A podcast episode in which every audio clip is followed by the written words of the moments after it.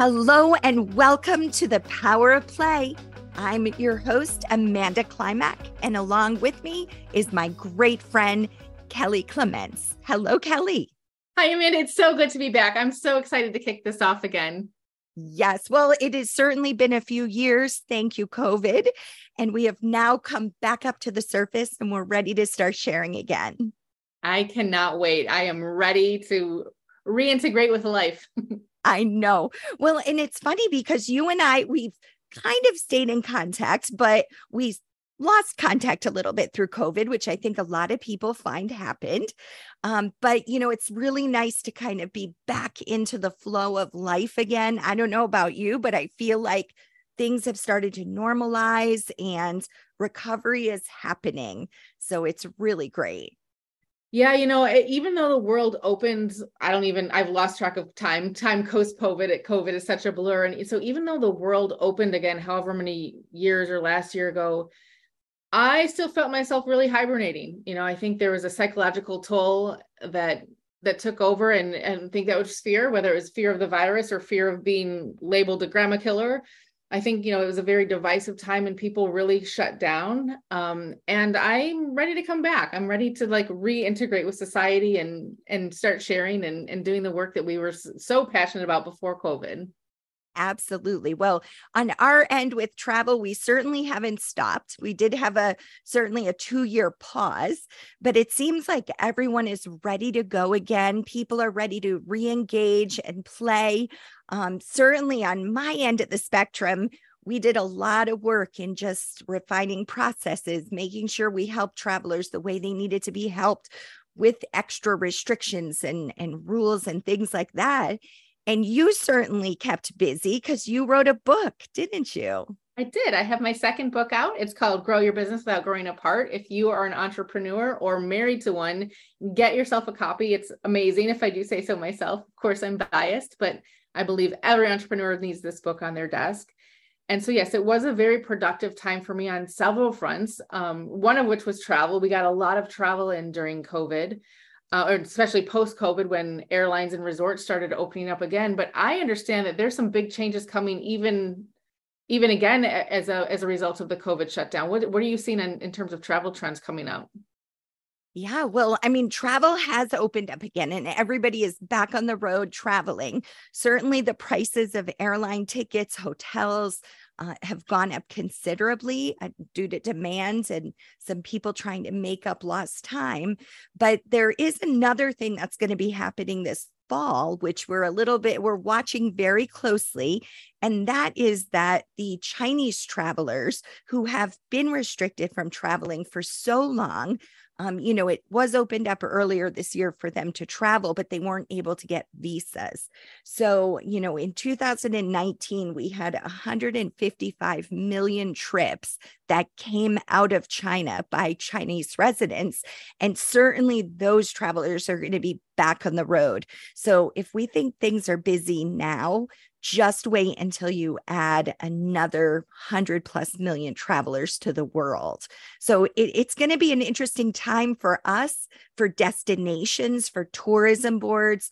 Um, you know, we're talking a lot about sustainability, not just even the environment, but also cultures and and destinations so it's been a really interesting transition as we as we've gone from no travel to a booming travel market and then this up and coming market that's coming. Yeah, I mean, if you can imagine, if you can imagine the American revenge travel, or like just the European Union and what we did for revenge travel, imagine the Chinese because they've had that many more years of of being basically dormant Yes. Um, their revenge travel, I'm sure, is going to uh, increase exponentially. So, Amanda, what does this mean for us? Like, what do we do? Do we plan proactively? Do we take a break? Do we get selected with destinations? What's our call to action as travelers? I think the biggest thing is plan ahead. You know, everyone thought, well, I'm just going to wait till the prices go down and then I'm going to jump on the bandwagon. And I don't know as we're going to see the prices come down necessarily. And so more and more people are finally saying, okay, I'm going to bite the bullet. I'm going to take that trip. I want to get away, even if it costs more. I think that's going to continue happening. But I think, you know, also having people, we work with so many entrepreneurs.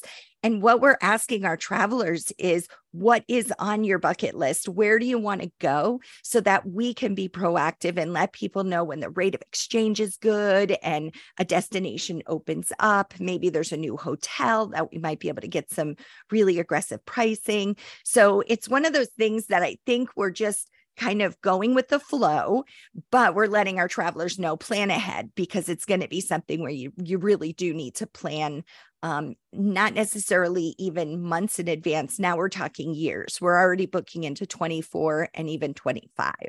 Wow. Yeah. So, Amanda, what destinations would you recommend right now? Are there destinations that have great pricing, um, that are su- sustainable or super accommodating? Like, what are the hot destinations you're seeing right now? Well, you know, eh, it's interesting because at first Europe just started up and it was booming. And then you had some other destinations that started to light up, like Iceland and uh, French Polynesia, and as Australia's been opening, and New Zealand, and some of these other places, people are starting to explore again. But they're getting a lot more creative on where they want to go. So if they know maybe Italy's going to be swamped this summer, they're looking for that alternate destination, maybe in South America or even Asia is starting to really open up again. And I think we we have gotten out of the swing of looking at Asia as a destination because it's been so long. But there's some destinations over there that are really, really opening up, and we're we're excited about it because it just offers that much more um, real estate for us to book into, and that's great. Good. Are there destinations to avoid? Do you know out of those 155 million trips that the Chinese traveler took in 2019, do, are there do you know where their favorite destinations are that maybe we should be avoiding right now? You know, it's hard to say because a lot of people in the US did shift to some different destinations. You know, certainly for the Chinese travelers, the US has always been a huge destination for them, um, going to the national parks. Um, Europe, cities like Paris and things like that are always popular. So I would anticipate those same travel patterns will take place. But again, nobody knows. Um, it's going to be a, a new world as we open back up and as they start traveling.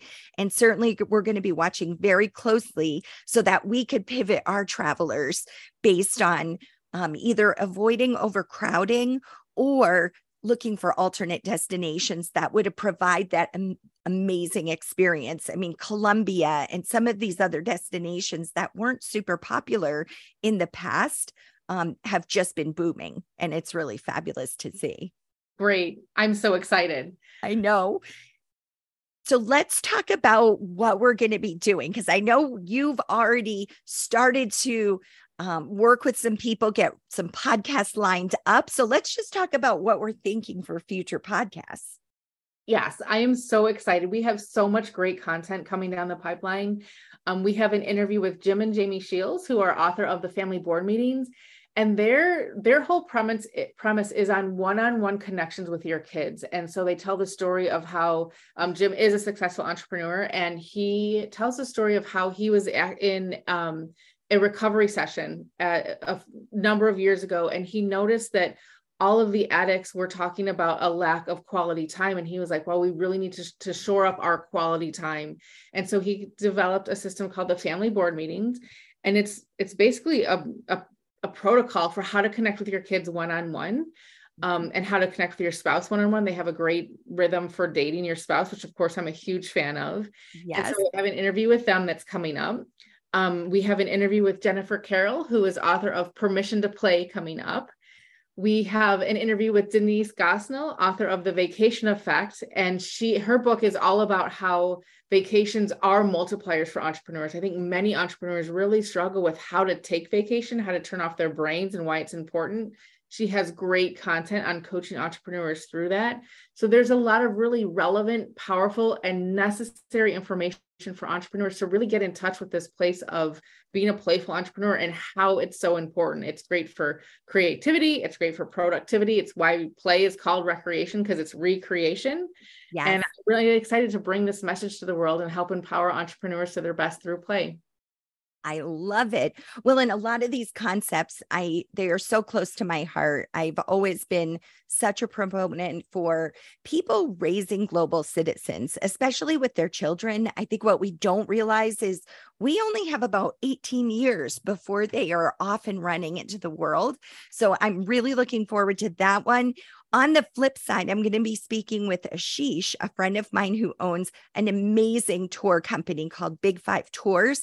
And he actually has a board, um, a, a board of children that actually advise him on an advisory board. So I'm going to be able wow. to talk about that and how he incorporates what is important to children and how they do that. I'm also going to be talking with Lisa Bain from Lindblad Expeditions. She and I are going to be going to Australia in just about uh, two weeks, and we're going to be sailing in the Kimberleys. So we're going to do some talk about um, adventure travel and how people can be explorers without really roughing it, but can get that feel of expedition. So I've got a lot coming up on the travel side, and I'm so excited to really tie it in with all of that learning that you've been doing and all that you talk about as far as how play really enhances lives. So exciting.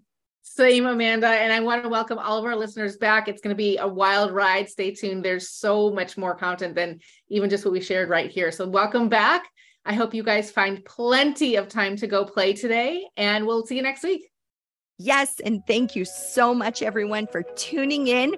We'll be back with you next week with our next episode of The Power of Play. Have a great day, everyone. Bye. Bye.